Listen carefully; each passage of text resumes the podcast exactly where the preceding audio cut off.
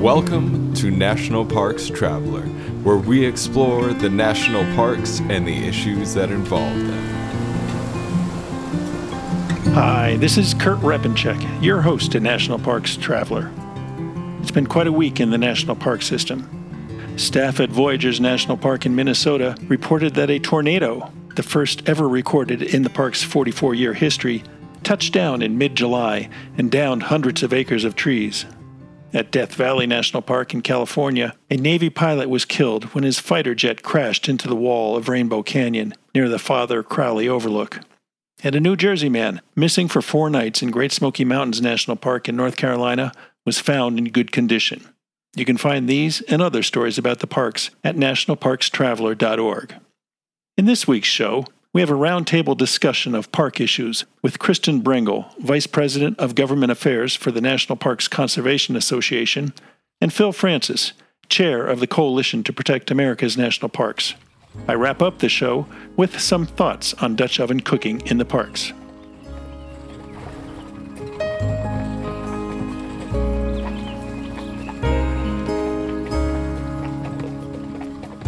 It's the middle of summer, and there's lots to talk about in the national park system and the, with the National Park Service. E bikes on trails is an issue, um, the ongoing budget problems that the Park Service is grappling with. There's still no permanent director of the National Park Service. Reorganization seems to be moving forward, at least from the Interior Department uh, view. To discuss those uh, topics and more, We've invited Kristen Brengel, uh, Vice President from the National Parks Conservation Association, and Phil Francis, the uh, Chair of the uh, Coalition to Protect America's National Parks. Uh, welcome, folks. Thank you. Thanks. So, I really don't know where to start. Um, two weeks ago, I had the privilege of going to Acadia National Park um, to speak as part of a, a workshop on communications at the Schoodic Peninsula, and it was ideal. I couldn't have planned a better midsummer break. But of course, Acadia seems to be ground zero for the movement to allow e bikes onto trails in the national parks. Um, curious about what you guys have heard about that, what you think about that, and what do you think uh, the Park Service should do? Well, we heard, uh, and we've been hearing this for years now, that the Park Service intends to provide some guidance on e bikes, and we'll be interested to see exactly where they go with this. Um, some people, especially people who use e bikes, know that they're classified in three different ways. Um, some only uh, have pedal assist, um, and some only engage while you're pedaling. And so it'll it'll be interesting because as you know probably from seeing a lot of e-bikes that they come in all shapes and sizes and so some are look like road bikes with a battery pack on them and others are humongous and basically look more like motorcycles and have huge tires and throttles. And so this is sort of the one of the interesting you know visitor use management issues of our time right now where even here in DC on the mall you have scooters and e-bikes and and all sorts of segways and where do you allow these motorized um, operating uses versus where you have pedestrians and kids and strollers and so on and so forth? And we have to figure this out. You know the park service has to figure this out uh, because there will be and i see them every day visitor use conflicts. Yeah i think that's right uh, kristen. We've already sent a letter to the director the acting director excuse me expressing our concern. And under current National Park Service regulations, we feel that e bikes clearly meet the definition of a motor vehicle and have to be managed uh, in that way. We don't see an appropriate way for the Park Service to manage e bikes the same as a human powered bicycle, uh, short of rulemaking, uh, which means that you would have to amend the definition uh, in the Code of Federal Regulations. Well, I was going to say too that uh, you know I think that there's going to be a lot of pushback um, or or push for the use of these vehicles as a mobility device. In fact, one of our retired employees has already written us and said, hey, I think we're you're taking the wrong position on e-bikes because uh, he's a retiree. He can't get around as well as he once could. And he thinks this is a way to enjoy and, and visit the park. So I think Kristen's exactly right. The Park Service is going to have to decide uh, what they want to do. I can see places where it might work, other places where it definitely wouldn't work well. And I think they have to determine whether or not it's an appropriate use uh, in our national parks. And not every use uh, is appropriate in national parks. And there's a lot of considerations, you know, the capacity to manage, impacts to resources, conflicts with other visitor uses, traditional uses. So there's a lot of questions to be asked and answered, uh, and the public should be involved in this. Tough question.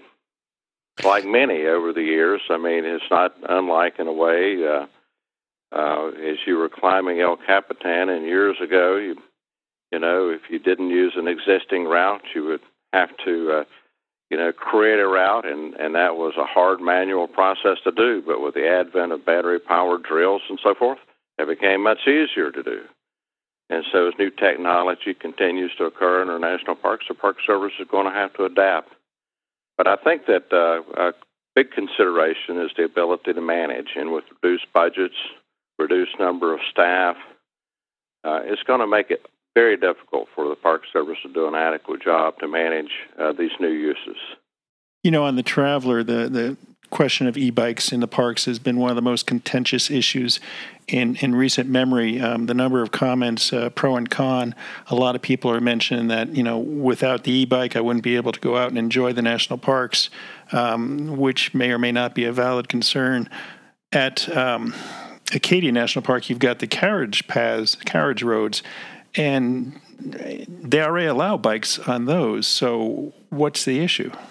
Well, I was out there not long ago myself, uh, Kurt, as you know, several weeks ago, and it's and, and I think the carriage roads at Acadia are similar in some respects as any other mountain type park. It's pretty dangerous uh, with high levels of, of motor traffic not counting the e-bikes, but automobiles and motorcycles and so forth, buses, curvy roads with uh, line of sight challenges and issues, parking issues. Uh, I, it's going to be a safety problem, and I think the Park Service is going to have to consider that in its decision. Uh, so while yes, I think it would provide a lot of opportunity for people, more people to see the parks, we've got to make sure that it can be done in a safe manner. But if they already allow bikes on the carriage roads, what's what's the difference in allowing a, an e-bike? Well, but you know, I think, I think yeah, go ahead, Kristen. I was going to say, my, you know, in in looking into this issue, there there's a difference between e-bikes. Some engage the motor while you're pedaling and only go up to 20 miles per hour, and some have a throttle on them that can get you up to 28 miles per hour. And so there's a difference between the bikes as well that you have to consider in this equation. And and when some something increases in speed, it can harm a pedestrian much more than something that's going much slower. And so there are a host of factors like this that the Park Service needs to consider. Especially, I'm I'm a mom of young children. Moms with strollers using the same trails. You have to in in parks that where you have that kind of use you have to think about all of those visitors. And I know at NPCA, as we're thinking about this issue, we're trying to think about the urban parks and the parks that have, um, you know, a large backcountry trail system and what the differences are between those two and how some of the urban parks want the visitor use and people can easily use them on the roads. But I think Phil is pointing out a really good issue, which is at Acadia, you have line of sight issues on the roads where you can't even see the car in front of you because you're it's already around the bend. And so, you know, the, the park superintendent there has to really think about, you know, the safety of everyone in these. But there are some urban parks where, you know, you you would ride them on the roads and everything would be fine and everything's copacetic. But um, you know, then there's backcountry use where people who have an e-bike that has a battery that can go for days and days what does that mean about um, enjoying primitive recreation and wilderness designation and proposed wilderness? And there are a host of factors that we have to think about. And um, what is it going to do to the trails? Are they sharing trails with horses? A whole number of issues and factors that you need. This isn't a light decision, I think, is, is what we're both trying to say. And it may be that each park would have to do a regulation in order to allow it and identify specific routes especially backcountry routes where they would be allowed. Is backcountry part of the equation, Kristen? Yeah, it is, and and we actually had one of our interns call um, different uh, parks uh, or different bike shops outside of national parks to just get a sense of uh, places that are actively renting them. And and you go, you call any bike shop in Moab, Utah, and they are renting e-bikes for a hundred bucks a day. And so people are definitely using them on the BLM lands and the state lands and, and so on down there. And they're going into the backcountry on them. And that, that kind of mixed use on those trails, it, I think it depends on the trail, but it could really change the dynamic out there for a lot of folks. And so I think backcountry is a, a serious, you know, issue with, with the e-bikes and something that definitely needs to be considered. And as you probably know, Kurt, there are a lot of um, parks that have recommended and potential wilderness, and those places should continue to be managed that way. And mechanized use is not allowed, but if someone can get back there with an e-bike, um, they might try to do that, not knowing the rules. And so that's why it's important for the Park Service to, if, if they want to allow them, to really engage in a in a process with the public on them. So we're just really clear about where motors are going to be and where the non-motorized use is going to be. You know, as you mentioned, it is a growing trend. I mean, I live in Park City, Utah, and uh, a year ago, you would rarely see any any cyclists out there, and they were all muscle powered cycles. And the the number of e bikes that I see um, going around Park City and even out to uh, uh, Kimball Junction, which is uh, five or more miles north of uh, the heart of Park City, is amazing. And so you have to wonder as, these become more and more popular, more and more gateway communities, like you said, Kristen, you're going to see more and more rentals, and more and more people are going to be heading out into the, the parks or wanting to head out onto e-bikes into the parks. And you know, does it create a slippery slope in terms of you know segways and, and other motorized scooters? Um, it's definitely something that we need to watch. We could talk for hours on this, I'm sure, but let's let's move along. I mean, one of the interesting things is that we're we're more than two years into the Trump administration and there still is not a confirmed director of the National Park Service, somebody who could weigh in and perhaps provide some guidance in, in situations like the e-bikes. Um, do you hear anything on uh, David Vela? Is he just uh, lost in uh, limbo? So we've heard that the White House has not um, given the Senate the paperwork for him. I think I've said this before on the show too. We're in the same position we were the last time I was talking with you guys. Um, so the only difference uh, that has occurred since we last talked is that uh, Rob Wallace is now the Assistant Secretary of Fish, Wildlife, and Parks. And so this position hasn't been filled for many, many years.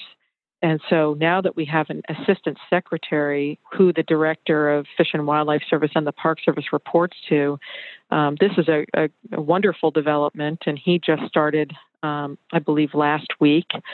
And having someone with some authority who's a presidential appointee is good to see. And hopefully that's a sign that they'll move Vela's appointment forward. I, I agree. That's I've heard the same thing. I've heard that uh, you know, some nominations have moved forward, but not David's. But you know, that's hearsay at this point. Um, we we normally check the website to see which nominations have been forward, and I haven't heard yet from our guy who checks that whether or not it's on the list. I assume it's not.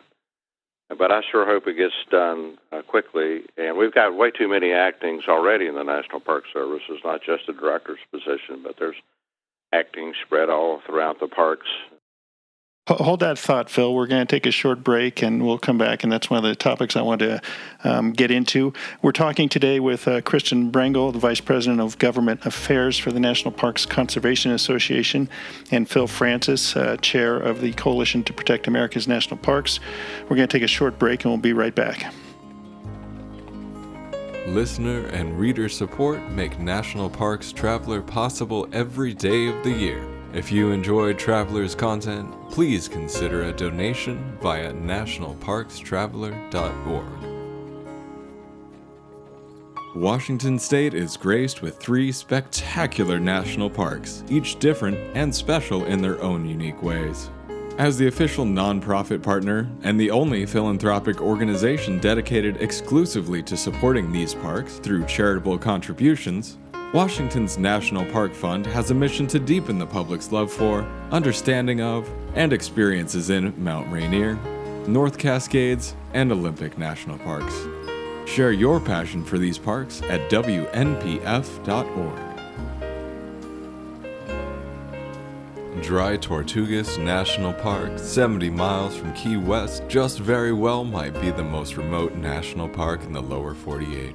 But when you arrive, you're surrounded by crystalline waters for snorkeling, kayaking, and relaxing on pristine beaches.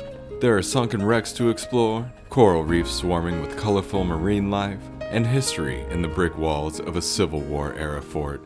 The Yankee Freedom 3, departing from Key West, can get you there in a little more than two hours. Visit them at drytortugas.com. Okay, we're back with uh, Phil Francis of the Coalition to Protect America's National Parks and Kristen Brengel from National Parks Conservation Association. Uh, before the break, Phil, you um, touched on the number of actings in the national park system, and it really does seem to um, be growing and growing in terms of the number of acting positions out there. As uh, I learned the other day, I guess the superintendent of uh, Hawaii Volcanoes National Park has been sent to the Pacific West region, where she's in, in an acting role, I believe, as a deputy regional director. The communications director for, or the communications staffer from Hawaii Volcanoes has also moved to the Pacific West region as acting communications to replace um, an individual who went to the Washington headquarters in an acting role at the uh, National Park Service headquarters. And of course, we've got uh, acting regional directors at the Intermountain region and the um, Midwest region, although that's soon to be filled. But when that is filled, we'll have an, another acting regional director in the Alaskan region. It's kind of hard to keep track of this, and who knows how many acting superintendents are out there as well as other acting positions across the park system. What, what's going on with all this? Is this normal um, operating business, uh, Phil? Unfortunately, it's becoming that way. Uh, and I think it's a function primarily of a, a personnel office that doesn't work well. I think the stovepiping of human resources in a National Park Service is one of the worst ideas that the department has ever had. And uh, many of us who were working at the time anticipated that this would uh, be the result of this stovepiping. There were some very good people working on the project, but it's the structure that produces the bad results. I think there are many people who would love to do nothing more than to to fill the jobs in the parks. Seasonal positions are left vacant for too long. Uh, some positions that would normally be filled in April or May are still open. So I think it's a structural issue. I know when the uh, when the uh, reorganization took place of HR, uh, a million additional dollars was given to the National Park Service Personnel Office to ensure that it succeeded. But the structure is is a real problem.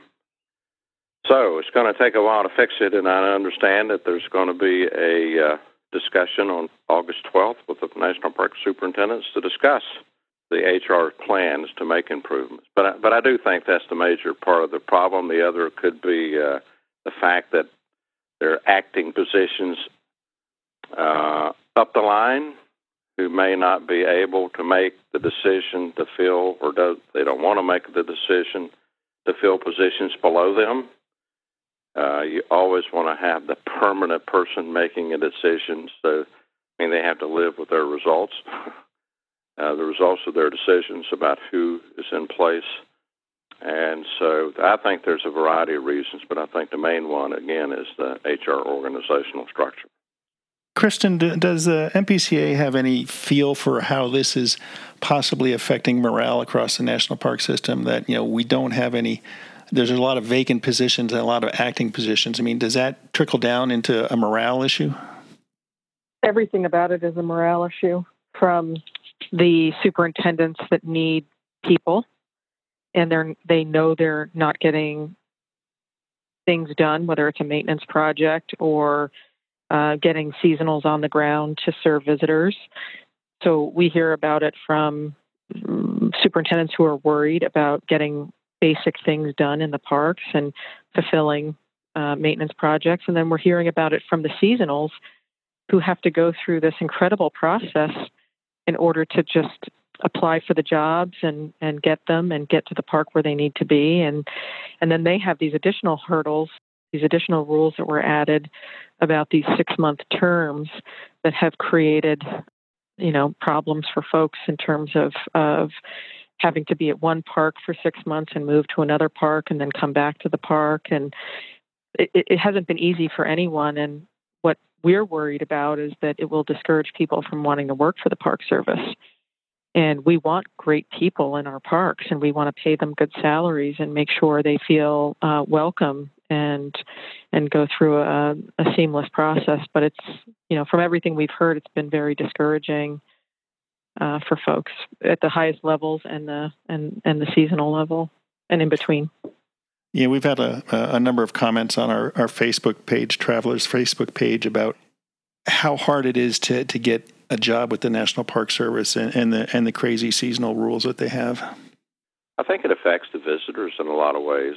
Um, you know, when visitors come to parks and expect for campgrounds and programming to be occurring inside of national parks, and they discover that it's not, or maybe it's changed in terms of quality or volume, uh, I think it has an impact on visitors who come unexpectedly to find uh, that there's a problem in the parks. And then I know it disappoints, as Kristen mentioned, is everything about it is a morale issue. Is, uh, people want to do a good job. They want to, for the national parks to be the best in the country.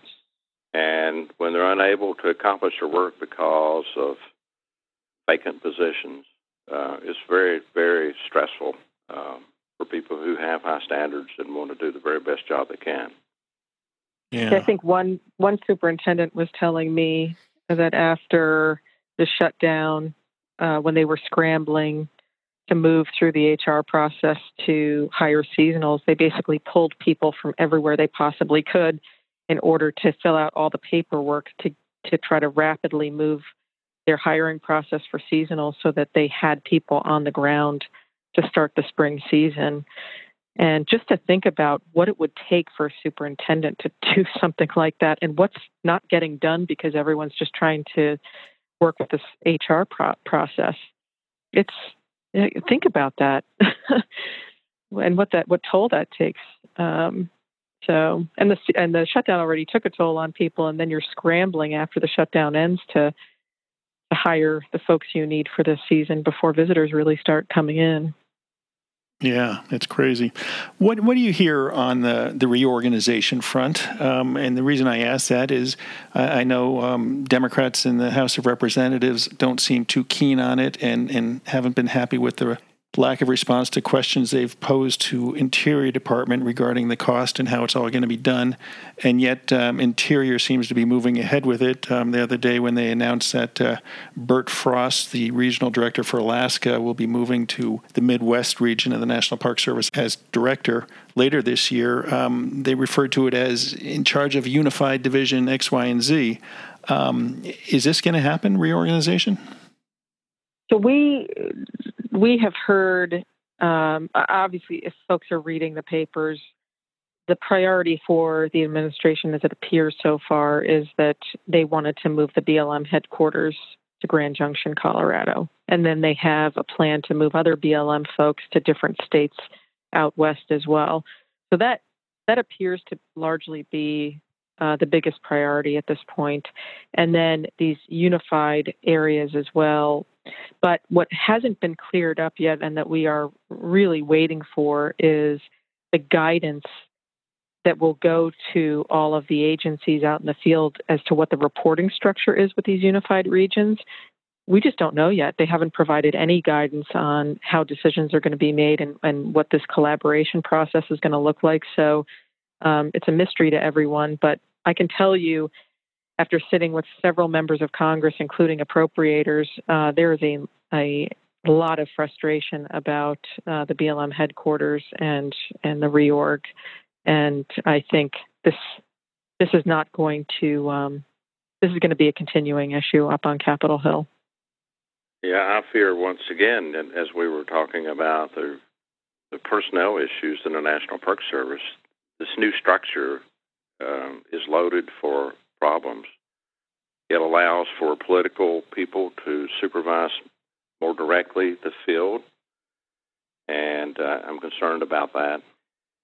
Concerned that the institutional memory of the leaders throughout the National Park Service uh, may be of little value or gone, and instead the organizations will be led by people who are political appointees who may maybe not will not have the same degree of experience and and uh, commitment to the mission of the service.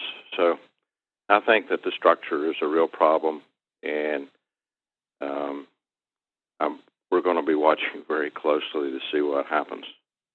Yeah, I'm just wondering also about the the long term fallout of this if it moves forward or it gets halfway there and then a new administration comes in and says we're going to revert to the the longstanding organization of the Interior Department and whether this is, will hamstring the agencies going forward, not just the Park Service, but the, the Bureau of Land Management, the U.S. Fish and Wildlife Service, Bureau of Indian Affairs, other bureaus within Interior. Yeah, it could be a complete mess. And it could, I mean, there's no telling until it's all implemented, Kurt, you know, where this is going to go and whether it needs to be unraveled by a new administration. It, you know, I'm always fascinated by this with this administration on whether they can actually follow through with anything. you know, they they they do on certain issues and don't on others, and it's really hard to tell. There's no method to the madness, and because there's been this revolving door of political appointees and acting positions, you're never talking to the same person, you know, one month to the, you know, three months from now, and so it's it's it's hard to tell whether or not they can pull this off. And I wonder if Rob Wallace is 100% behind it. I don't know. That's a good question. You should have him on the podcast and ask yeah. good idea. We, we've been talking today with uh, Kristen Brengel, the Vice President of Government Affairs for the National Parks Conservation Association, and Phil Francis, uh, Chair of the uh, Coalition to Protect America's National Parks. And I'm, I'm sure we could go on for, for longer, but uh, let's save some issues for later this summer. I appreciate your time today, folks, and uh, get out and enjoy the parks before the fall arrives. Yeah, thanks, Kurt. Hope you do. Thanks, Kurt. Kristen, good to hear your voice. Same here. Good to hear you. The Blue Ridge Parkway Foundation is the primary nonprofit fundraising partner for the Blue Ridge Parkway. It is made up of people who have a deep love for this majestic road and want to ensure that its natural beauty and the experiences it offers endure for generations to come. Show your appreciation at brpfoundation.org. The North Cascades Institute has a large portfolio. It's an environmental learning center, training center, conference center, and leadership center, all set in the splendor of the North Cascades National Park Complex. Learn more at ncascades.org.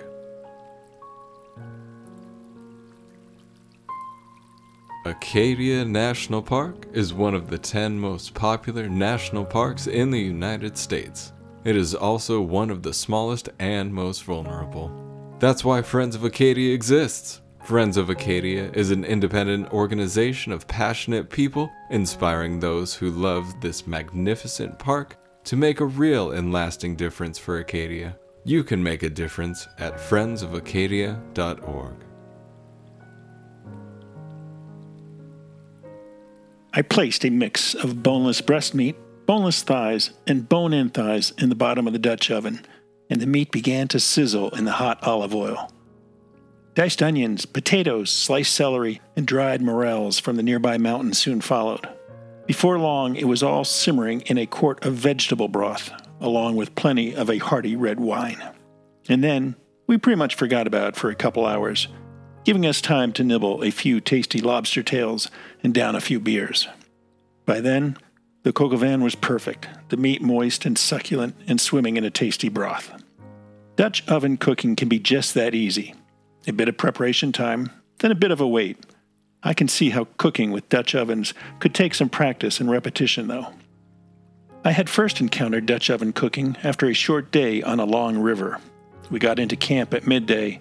That turned out to be a blessing, as we were able to set up our tents and kitchen just before the skies opened up and released a drenching rain. Soon our group of 15 was relaxing in chairs rimming a campfire. An overhead tarp kept the downpour off our backs. Off to the side, a few of the women were busy combining a variety of ingredients flour, sugar, milk, butter, and more which they poured into a Dutch oven whose bottom had been lined with succulent slices of pineapple. They brought this cast iron pot over to the fire, which had burned down to hot coals, and planted it square in the middle. A handful of the glowing embers went onto the pot's lid, and that was that. After the ladies decided enough time had elapsed, they served up some fresh and golden pineapple upside down cake for dessert. What a fantastic meal on the river. Mealtime on your trips into the national parks, whether you pull into a site in the front country campground, head down a river, or paddle across a lake and end the day on a shore, is a high point. Dutch oven cooking gives you time to sit around with friends and family, laugh, talk, and literally nibble the hours away. With today's technology, you can be as elaborate as you want with your meals, or as quick and simple as you need to be, of course.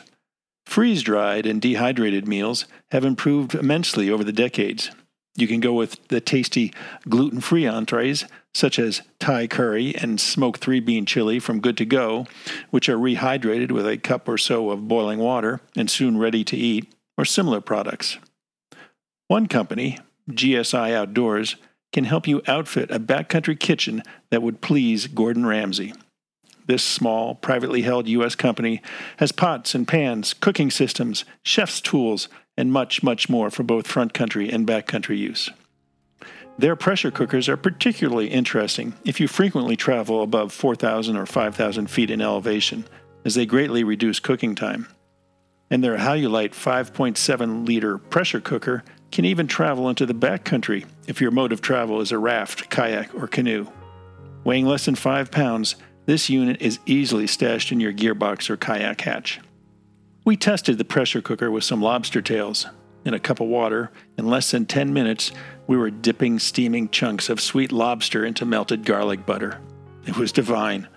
And that's just one example.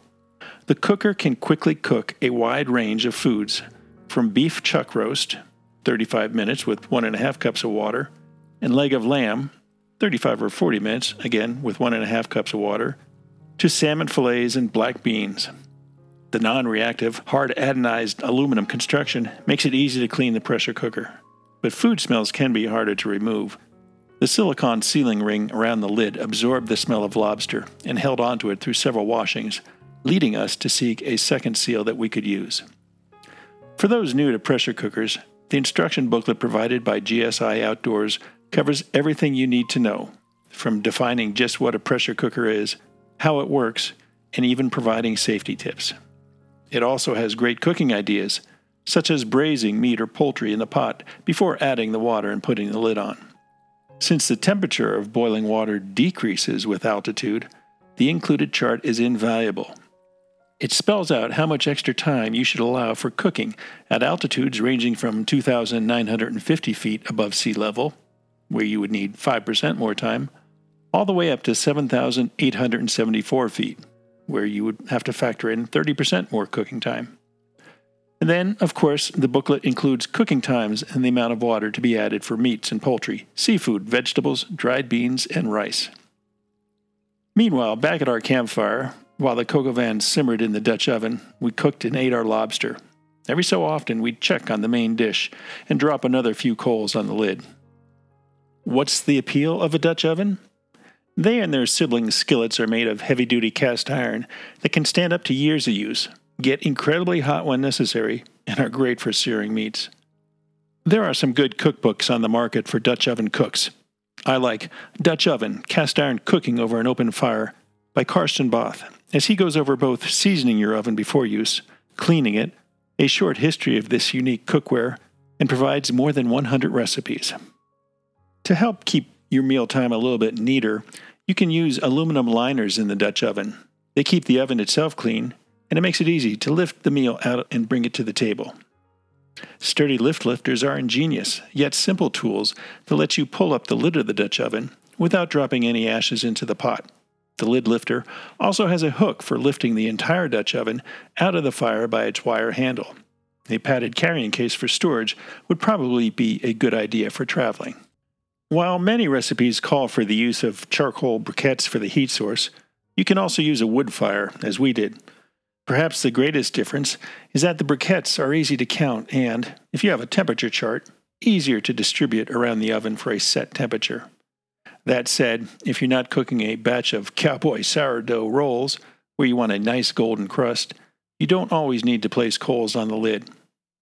We used a wood fire to create a bed of hot embers for our oven. A few tablespoons of oil on the bottom kept the chicken from burning, and then we added the other ingredients. The lid was put in place, and we topped it with a small but reasonable number of embers from the fire. An occasional check on the progress ensured that our oven stayed level while the coals below it burned down. You might need to add more coals or firewood to keep the temperature up. As I mentioned, these cast iron kitchen tools can absorb the odors and tastes of the foods you cook in them. While some say that this simply adds to the rich flavor of each subsequent meal, you wouldn't be wrong to have two or three Dutch ovens and assign ones to sweets, such as pineapple upside down cakes and such, and the others to hearty and savory dishes. Finally, these cast iron ovens and skillets shouldn't be cleaned with steel wool products like SOS, as they can scrape off your layer of non-stick seasoning that builds up during the cooking process. Instead, use plastic scrubbies or something similar. The folks at Bon Appetit recommend rubbing your cast iron cookware down with kosher salt and a kitchen towel while it's still warm, then wiping it down with fat, such as flaxseed oil or lard. The salt acts as an abrasive without scraping off the seasoning coating. While these pressure cookers and cast iron ovens are not items you'd want to put in a backpack, they're great for the back of a truck, in a canoe, or on a horsepacking trip. They're durable and pretty much foolproof. Bon appetit. That's it for this week's episode. We hope you enjoyed it. You can stay on top of news from national parks every day of the week by reading nationalparkstraveler.org.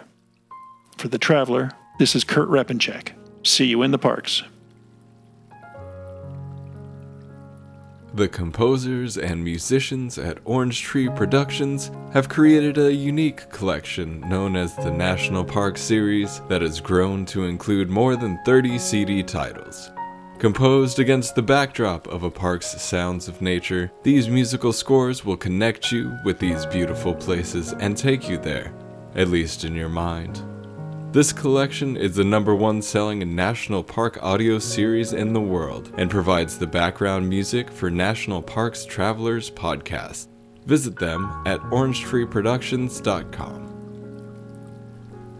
National Parks Traveler is a 501c3 nonprofit media organization that provides daily editorial coverage of national parks and protected areas. Traveler's coverage is made possible by reader and listener donations. Visit us at nationalparkstraveler.org.